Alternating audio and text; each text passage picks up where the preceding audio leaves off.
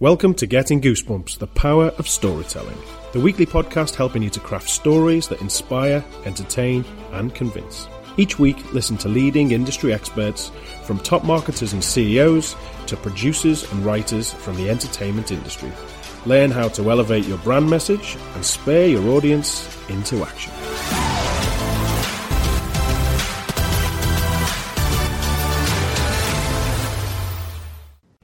This week, I speak to Noah Klocek.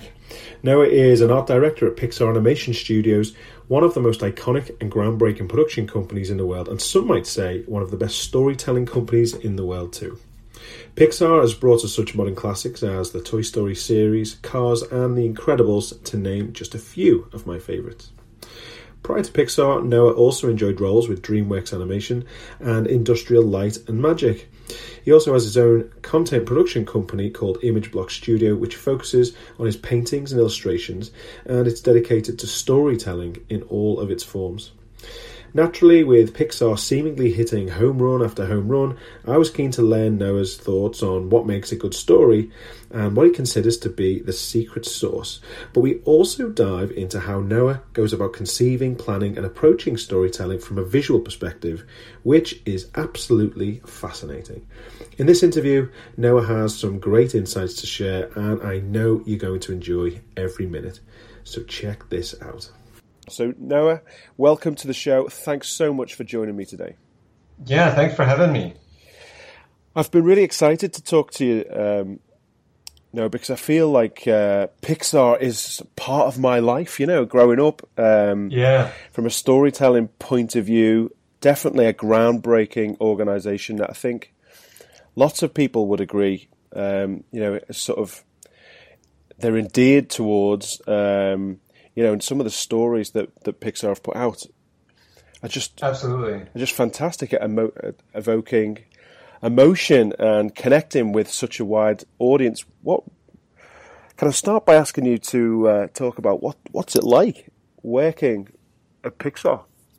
Uh, yeah, it's um, it's interesting. Uh, it's it's the you know, I worked at a lot of in uh, different places. I started out at ILM, and they worked at DreamWorks, mm-hmm. and it's definitely the best place I will ever work for somebody else.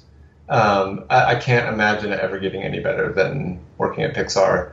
Um, it, it's different than my uh, the work that I would do personally. If I, you know, you're like, hey, money is no issue. You can just go write your own stories or make your own movies, whatever you want to do. Um, the, and the difference is, and I actually quite enjoy the balance. Uh, Pixar is what I would call aggressively cre- uh, collaborative. um, and uh, the other work that I do, children's books and that kind of stuff, is um, very lonesome, frankly. And I really like the balance of the two. The thing that's amazing about Pixar is the people. Uh, that any project that you undertake with the other team, with the team at Pixar, um, there is no, uh, you know, weakest link. Everyone is really bringing their A game. Everyone is really good at what they do, and so the joy uh, for me is allowing those ideas to kind of bounce around in that that space. And so, truly, the whole uh, the whole is bigger than the sum of the parts that the ideas just grow and grow um, in this really beautiful area of, of really intense collaboration. Mm-hmm. Um, and that's that's really the joy of working there. Do you know? I'm glad you said that. No, because um, I read uh, Creativity Inc. by um, Ed uh, Catmull, and uh, yeah. I, I, guess you would have shattered an illusion if you'd had said anything else, because that definitely sort of comes across. Um, yeah. But can you can you help sort of articulate how you go about defining uh, a creative vision for for a project. You know, when something new is on the slate, and you know the the ball is is thrown over to you. Where where, where do you where do you start from a yeah, story and structure point of view? Well, that's that's a little misleading, I would say, um, because um, the the art it's not my personal job to do that. It's our team's job to do that. That's what I have to do in the art department. Okay is so uh, it's not like they're like, hey, we have an idea for a project that's about a you know a penguin, uh, go at it. Um, it's really driven uh, in a process. That there's a you know the director will come up with uh, their idea and bring it to the table, and there's a whole process for you know how the directors and ideas get chosen. Um, and my job would be to come on later as part of the art department. And our job is to take that story and to um, really find the visual language inside of it, design wise. Later on, people will be bringing camera to it and lighting to it, and sometimes our department is very involved in those processes. Uh-huh. But our job is really to take um, stuff that's really clear as ideas and script pages uh-huh. and kind of flesh it out into a world. Wow. I mean, so you do both um, sort of visual storytelling and, and you actually you write as well. Is like how how, how does how do those two things um, combine? Um, well, initially when I was younger, I didn't write at all. Um, you know, I had dyslexia as a child, and um, so writing was not something I thought I would ever do. Um, but and so I actually went to art school to be just an illustrator, children's book illustrator. That's what I always wanted to do. I actually grew up without a television, so my view of the world was very tied to books, um, and the the medium that I was interested in telling stories in was books. And after I had worked at Pixar for a while, um, there was always this itch to, to get back and to do a book or 2 mm-hmm. And so at that point, I started mostly working visually because that's what I'd been doing. And the more people I talked to in the story department and other directors at Pixar and other artists, everyone just kept saying, "You gotta, you gotta write. You gotta sit down and start writing." And so I started, and it was a long, slow process. And I would say, um, I, I, still have a long, long way to go as a writer, um, but I'm beginning to see how it's a similar tool to the visuals. It's just a different way uh, of presenting it. It's a different language, and so uh, I'm not at the point that I am as a as a visual artist as a writer. It takes me about 50 times longer to get anything down, um, and I can't. I don't feel like I have the nuance of it. You know, sometimes I'll end up with a great sentence that I really love, but it's saying the wrong thing. But I'm attached to the sentence, and I don't have that issue in in the visual uh, arena. Wow, that's interesting because obviously in such a collaborative environment with with a sort of sweet spot and a sort of strength of visual um, storytelling. Yeah, that that must be a struggle to sort of go home and, and work on um, writing. However. I, I, also imagine that you know, I'm sure it's not all um, singing and dancing and, and, rainbows at Pixar every day, but I would imagine it to be quite an inspiring environment. Um, you know, how, yeah. how much how much are you still learning from the team at, at, at Pixar, and how, how does that play out? That's a good question. Um, I, again, for me, most of it goes back to the people. Um, I think the process is very unique to Pixar, meaning in my personal work, I can't replicate any of the processes because it's not a collaborative, uh, a similar process. Mm-hmm. However, uh, individuals' processes and the way they think about problems and the way that they problem solve that and the standard to which they hold themselves I think is um, the real takeaway for me and the inspiring thing that you know you get knocked down and you get back up on the horse and you try it again and you get knocked down. You you try it again and again and again. And there is no really uh, it's not like a math problem. There is no correct answer. Mm-hmm. you just have to keep going at it until uh, the thing comes out. Is kind of the way it is. And so I think that is really what I draw from Pixar the processes are really drastically different, and I kind of like that. It really, I feel like it rounds me out as a human being. I can imagine. It also sounds incredibly frustrating.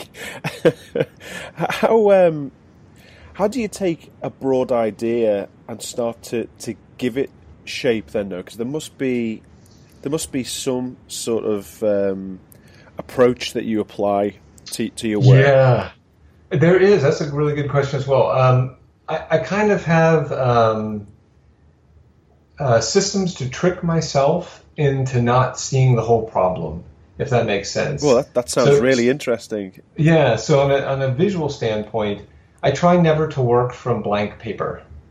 And if I do, I, I work as small as possible. So when I'm starting to come up with ideas for a story, um, uh, if if I've written the story's written down, I start with that, and uh, literally in the margins, I'll just make uh, shape language uh, suggestions to myself. I'll take those shape language suggestions and turn them into thumbnails, um, either in the computer or I'll just trace them out. And I'll take those thumbnails and I'll blow them up and do bigger thumbnails that are more uh, detailed and a lot more information and move stuff around and try new stuff out. And then I'll take those and blow those up into layouts. I'll take the layouts, uh, or I'll take, also take the thumbnails and do color keys on them really small and blow those up for the color. So I'm trying to trick myself into not having to sit down and have a nice sheet of white paper in front of me and say, create something amazing. Because I think that that um, kind of creates writer's block and artist block and all those kind of things, idea block. Yeah. And if I can just get a grain of something going, even if I change it completely six times before it gets to the final uh, thing, uh-huh. then at least I'm moving forward. And I kind of do the same thing with writing. Yeah, I, I can imagine. Well, and I, well, I can totally relate to uh, how imposing a blank page can be. So that all yeah. made perfect sense now. Apart from the fact that I don't know what shape language is, can you explain oh, that? Yes. so shape language would be um, that's a really good. I'm sorry, I didn't articulate that. Uh, shape language is over a progression of like a children's book or even a film. Um, there will be motifs and um, through lines of uh, visual storytelling that we want to present so uh, let's say, like in my last my children's book that just came out called Great Big Things, um, there's this little mouse that goes on this journey, um, a really great journey to bring a tiny crumb to a friend, and the whole first half of the book, there's diagonals. Um, across almost every single page leading upwards. In the second half of the book, there's diagonals leading downwards or flats. And the idea was that you would just visually in the book feel the shape language of having to come to the top of this mountain and then finally go down the other side right at the end of the book. Wow. And so that's what I mean by shape language. It can also be in the beginning of the book, the character is um, constricted, or the beginning of the movie, and so there might be a lot of straight lines and tiny squares, and the characters in that. And at the end, there's much more space, or there's circles. Um, and so those are shape languages to basically gestalt design things to, that you're telling the story visually. Wow. Wow, that yeah. sounds incredibly interesting. So you literally have um, a language, a visual language of shapes and lines to represent emotions or yes, direction exactly. of emotion. Wow, that's that's that's amazing. Yeah. I didn't know this. Why didn't I know this existed? oh yeah, well, and it's, I mean, a lot of it's like there's a you know book, the three C's of uh, comp- composition, I think is called, which is some of the stuff comes out of, and there's a lot of old illustrators who did similar things, um, but they tended to do it in one illustration. So like how to draw the eye or how to you know make a, a tense uh, composition and uh, from Pixar, you know, watching, we also do it with color, and I also do it on my children's books the same way, where you take a progression through um, emotionally through the story through color, and you can either use saturation or value or um, spotlighting. There's you know millions of levers to pull, but you want to make some of those that are really clear, so it helps the audience guide the audience through the story. Wow, that makes perfect sense. I guess you know I can see sort of how um, a negative scene might start out um, black and white, or yeah, and and move to color or light or, or whatever. Wow, that's that's incredible. So yeah. you, you, literally start with those component building blocks. Uh, yeah. So talk to me about how, how do you um, at what point do you then start to add dialogue or um, character and that kind of stuff? How many how many layers of, of this sort of shape language and, and visual storytelling are there, Noah?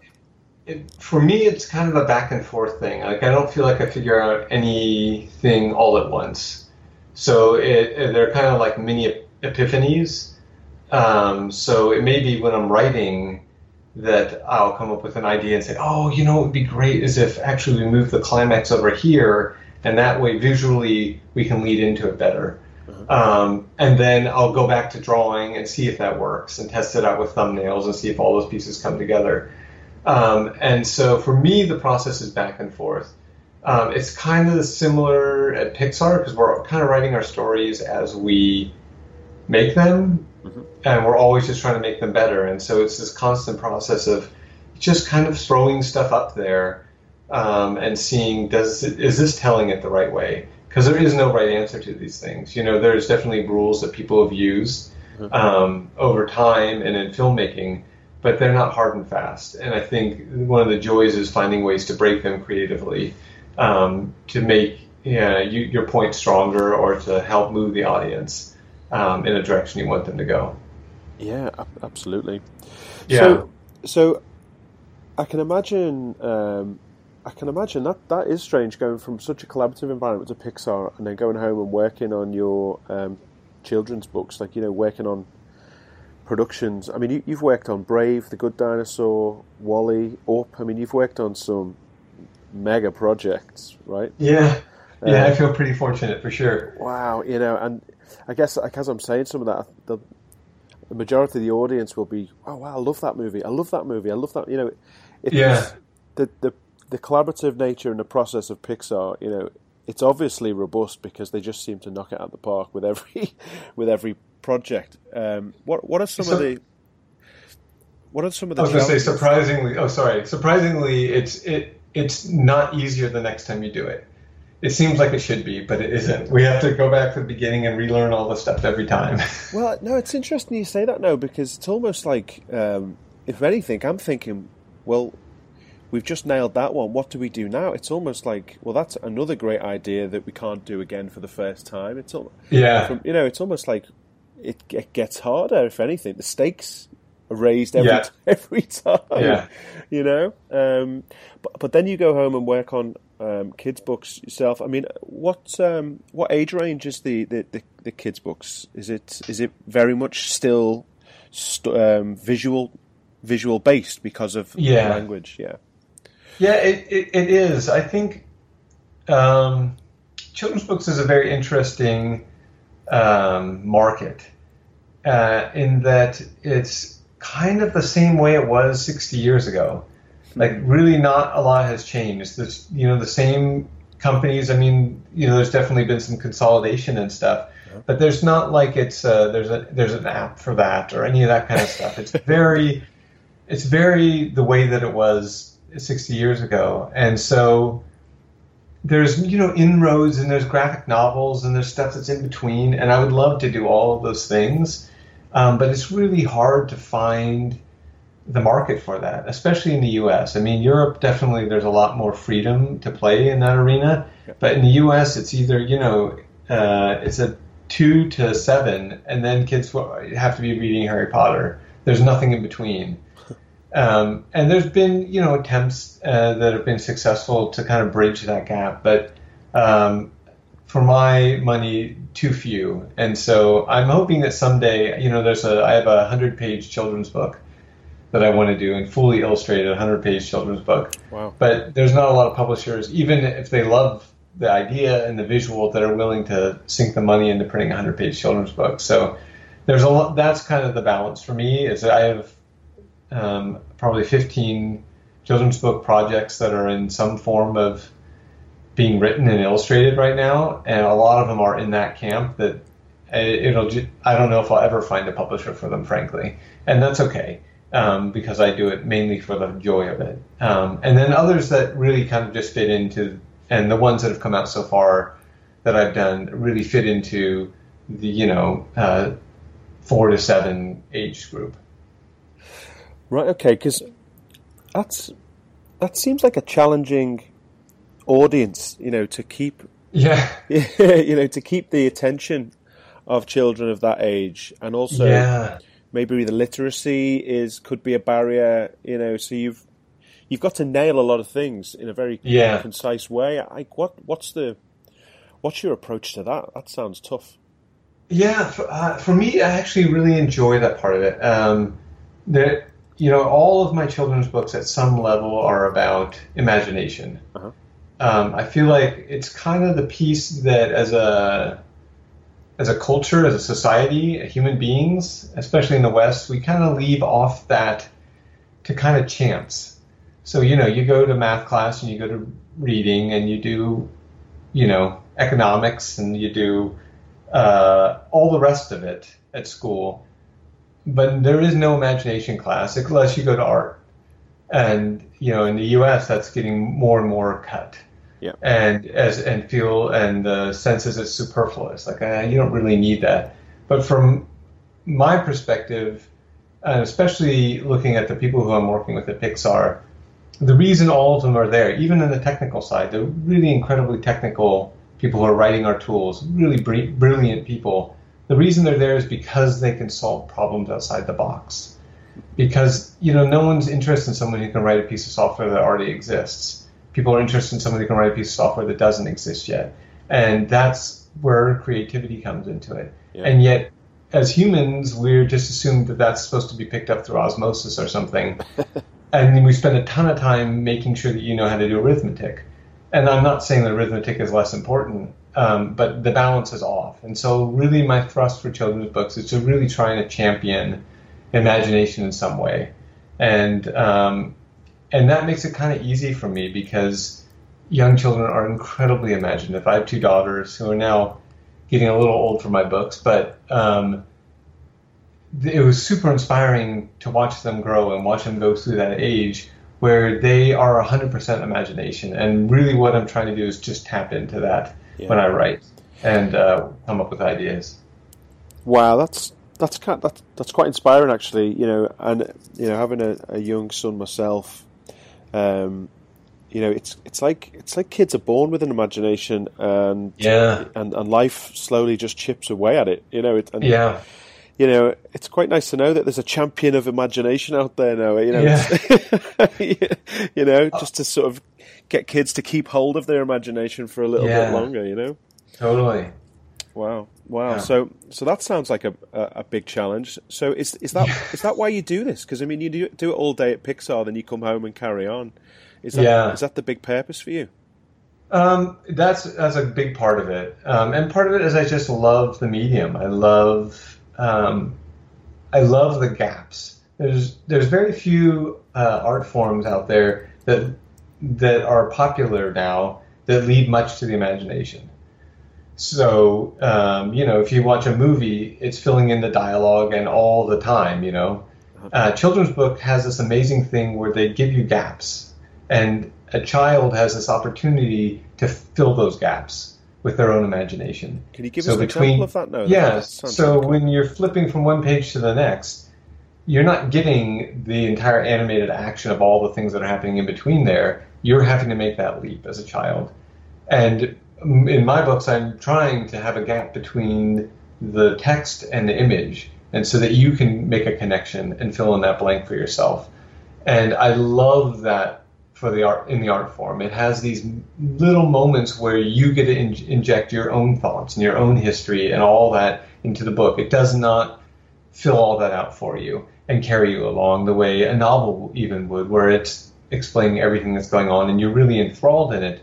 But there's not a lot of time to spend where you have to make a huge leap. And actually, frankly, in the best writing of novels, there is, and that's what makes them enjoyable. But children's books really has that in this visual um, and writing, and it has to be so concise and simple that it's really great uh, to have those gaps, and that's why I love the medium so much.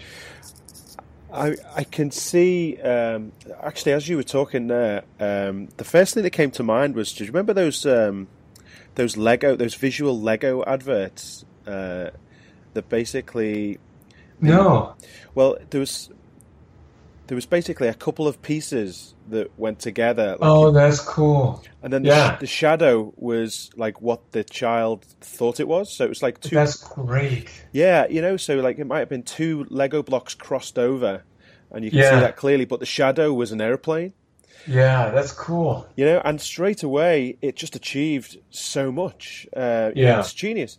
But you talk about it as if it's kind of it's a bit of a challenge. For me, that sounds like a huge challenge to actually design a structure and purposely leave some gaps and space, breathing space for the audience to um, Yeah. to fill it with their their imagination. How?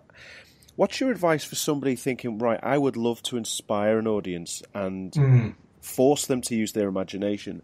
How do you go about doing that? What's the sort of most sort of concise way, or is there a is there a, a, a one two three sort of step process to designing a framework, or is it a little bit more fluid than that?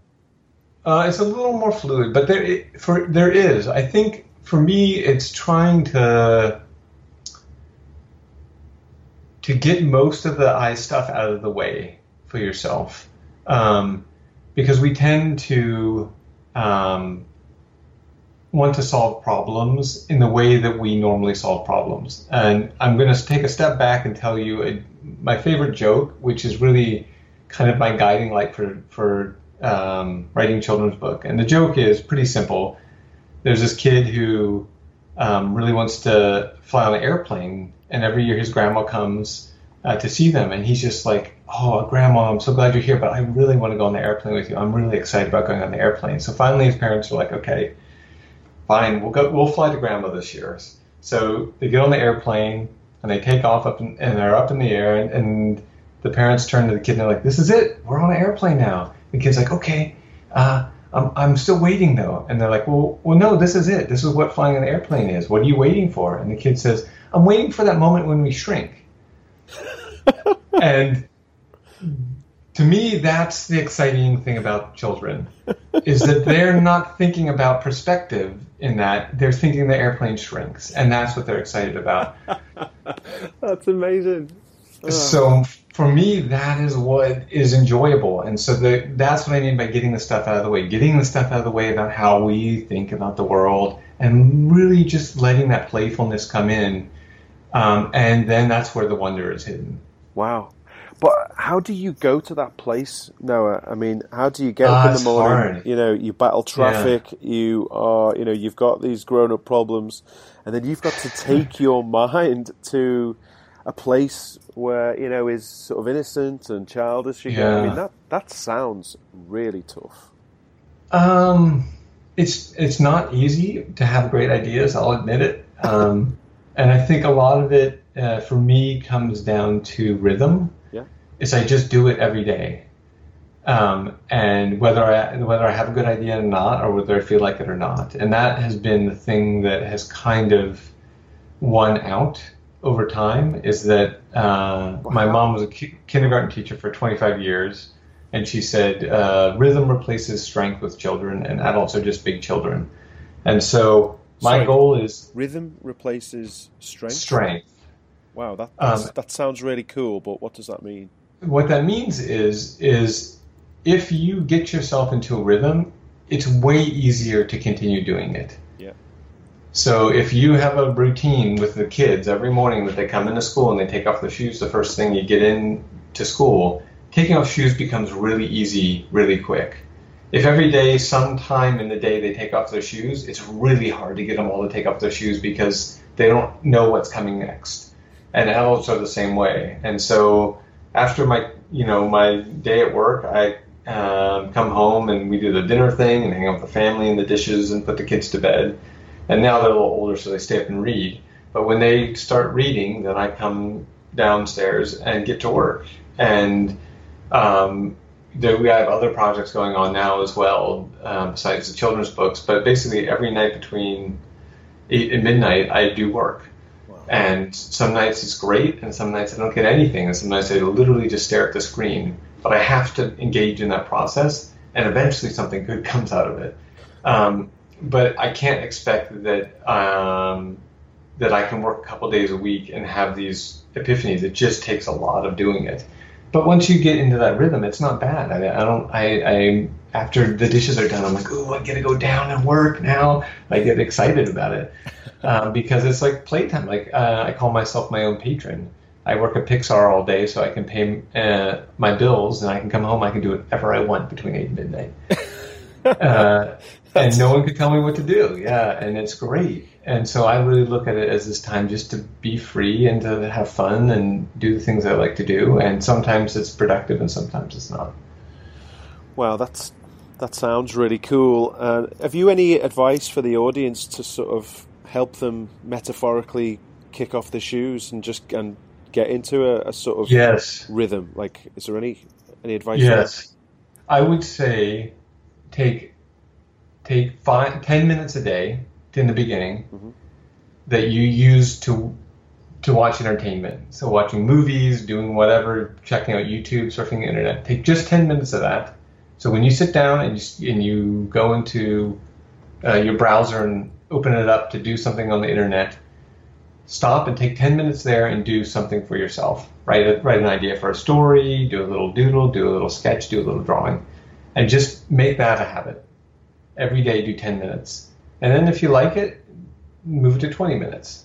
And I honestly, you will not miss that 10 minutes and you will feel so productive. And the hope is that you build up what's called a dopamine loop around that Ooh, a dopamine loop. What's that? a dopamine loop. Um, a- so, and when this make it too complicated too quick, but basically, dopamine is the thing in our body that tells us, "Oh, I get the good feelings from doing that thing." Yeah, yeah. It's you know, endorphins are this, a similar thing for sports and that kind of stuff. Yeah. Uh, If you can create a dopamine response um, from doing something that's difficult and having a sense of achievement doing it, um, then you your body actually gives you dopamine, the drug, and you feel good about it. And if you can do that on a regular basis, your body actually is wants to do that process more because it wants to get more dopamine. And so you're tricking yourself into doing work basically because you love it. Um, and so the hope is that you do it regularly enough to get that loop going. Um, and then the little triumphs you get really reward yourself. Wow, look at that amazing drawing I did. Um, for a while, uh, there's a couple people at work and I doing something called, uh, uh, I forget what we were calling it, but it was like word of the month. And every month we'd have to do a full illustration, full color illustration. I was doing it in pastel, like these giant illustrations, one a month of a random word we got off the internet from a random word generator.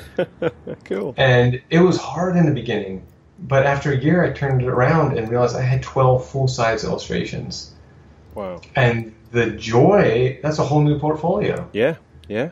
And, the joy of that was so overwhelming that I continued doing it for a while. And now it's moved into doing pastels with, uh, with my kids on the weekends. But um, that's the kind of thing that you want to start. And it doesn't take a lot of time. And so if you can just start a little practice doing that and get that loop going, it's much easier the next night. If your dopamine loop is every night sitting down with Xbox, guess what? It's going to be really hard the first couple weeks. Um, but just do a little bit at a time.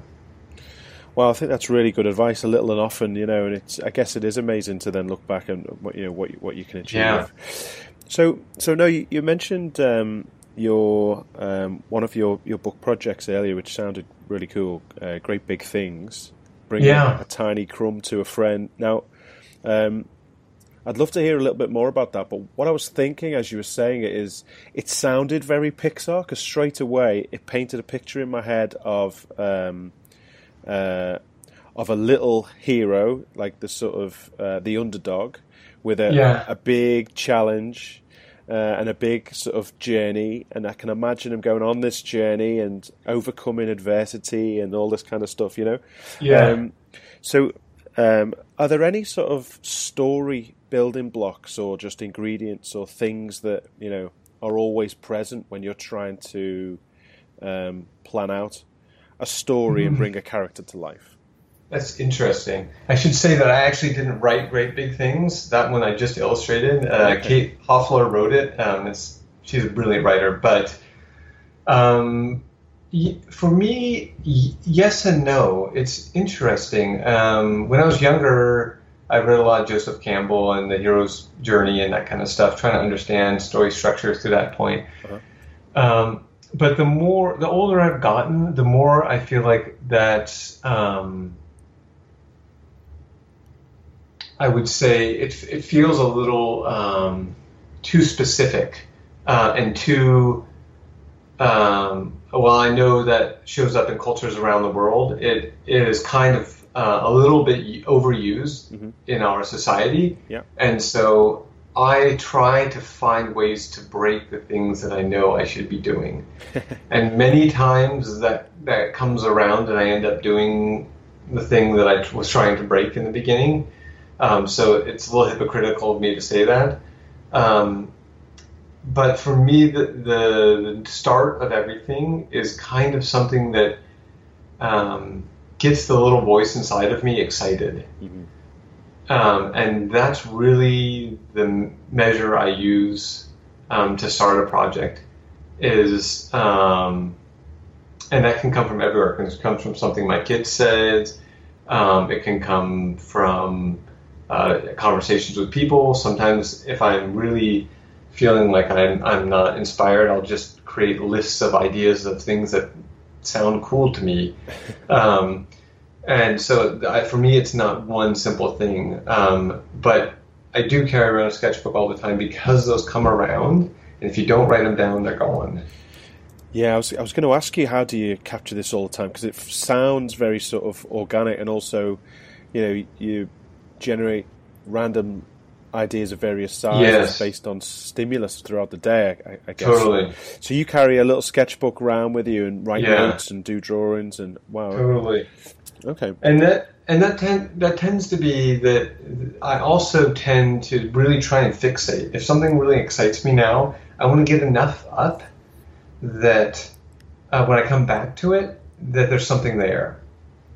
Because I have had also the thing where I jot down a little note like, "Oh my gosh, that's such a great, you know, the sun frog. Oh, that's a great idea." and then I come back six months later, I'm like, "What the heck does that mean?"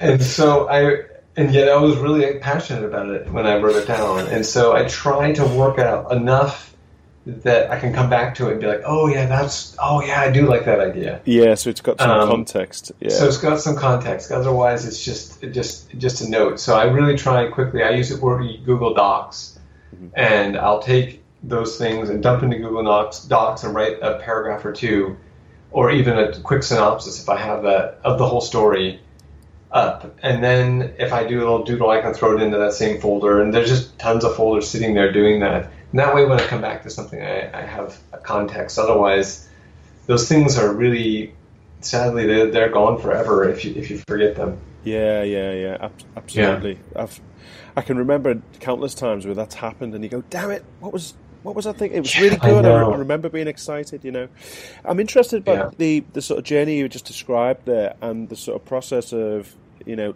you're aware of the sort of um, the hero's journey and all of those yeah. sort of beats that you know are sort of time tested, and your approach is to try and break those rules. Uh, yeah. You know, even if you come back to oh, oh, it turns out that I'm actually conforming now. Uh, yes. Uh, I guess you've stress tested it, right? Yeah. Um, but what are some of the rules that you would never try and break? Is there any fundamentals that mm-hmm. it's like, right, that's got to be that, that's got to be this, I've got to include this? I, I think the first, I mean, they're mostly very broad in that in that context. So they're things like, um, I, it has to be accessible.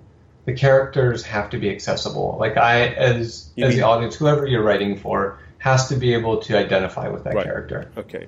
That, that for me, that's the number one thing because we don't generally respond to stories that are about things that we can't connect with. Uh-huh. And I mean, frankly, we can you you know uh, you, we can be trained to connect with anything. A lamp, for example, if you set it up in the right context, then people care about the lamp. There's a great IKEA commercial that Spike Lee, uh, Spike Jonze did.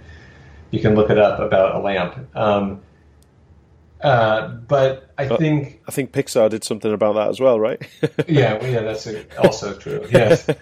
Um, so yeah, we can care about anything, but the, the, goal is is it has to be specific enough uh, that the audience can actually identify with that. And so that's like the number one rule. If I don't have that, I don't have anything, even if it sounds cool. And I do go down those same rabbit holes where you're like, oh, that'd be so cool to have all this stuff, and you're like, but why does anyone care? Mm. Um, it has to have a character at the center of it that uh, I believe in and follow. And the second thing is for me, uh, my rule is about imagination. It has to feel like we're, the character is growing their imagination or their u- imagination is useful in some way in the story. Um, and so, like with my first book, Cloud Country, it was about uh, that the technical prowess is good and it really important, but we shouldn't that should not be overshadow someone who thinks outside the box and is creative. Um, and so every story that I try and work on has some element of that. If someone is using their imagination in some way. Um, so those are my big rules: c- connection and imagination. and then beyond that, I really try and, and not have any rules at the beginning uh, because rules are very quick to be made, especially even when you throw something like I was talking about earlier, like shape language on. Mm-hmm. As soon as a shape language uh, solidifies, that's a structure for the story to hang on. You really can't change it that much, otherwise, it fundamentally changes the story. Um, and so, I rules are easy to come by, so I try not to at the beginning. I try to be that kid in the airplane. That's so yeah. cool. That's really cool. Now, before um, before you go, can you tell us where people can find out more about you and your um, your your kids' books and projects you're working on? And is there anything else you'd like to draw the attention of the audience to, or leave us with? Um, that's great. Um, I think. Oh, first I'll just say where you can find me. Um, imageblock.com. That's I am a G E B L O C K dot com, image block. Mm-hmm. Um, and there you can find my Facebook and Twitter and Instagram and all that kind of stuff. Um, and then that kind of generally has what I'm working on and, and movies that I've worked on in the past and a portfolio and that kind of stuff. Um, and then as far as drawing attention, I would say um, I think for me the biggest thing is is to go out and experience the world. I know a lot of your audience and a lot of my audience are, uh, we tend to get really self centered in the study of other people doing the thing that we like um, and neglect going out and having experiences ourselves. And a lot of my biggest inspiration comes in those moments where it's unexpected and it's out in the big world and that it's I'm having the experience firsthand and the specificity that comes with that when you're designing or writing about it later is is far more moving. And it, I know it feels like, oh, Pixar is going to watch Pixar movies and try and make movies like Pixar movies. But those movies came out of someone's real experience of that thing in the world. So don't neglect one for the other. Wow, I think that's that's great advice. Thanks so much for um, for talking to me today. Now I've thor- thoroughly enjoyed uh, our conversation. Thanks for your time. Absolutely, it was a pleasure. brilliant, brilliant. Fantastic. Well, that's it for another week, folks. Join me next time for more pearls of story based wisdom from another storytelling expert. But that's it for this week.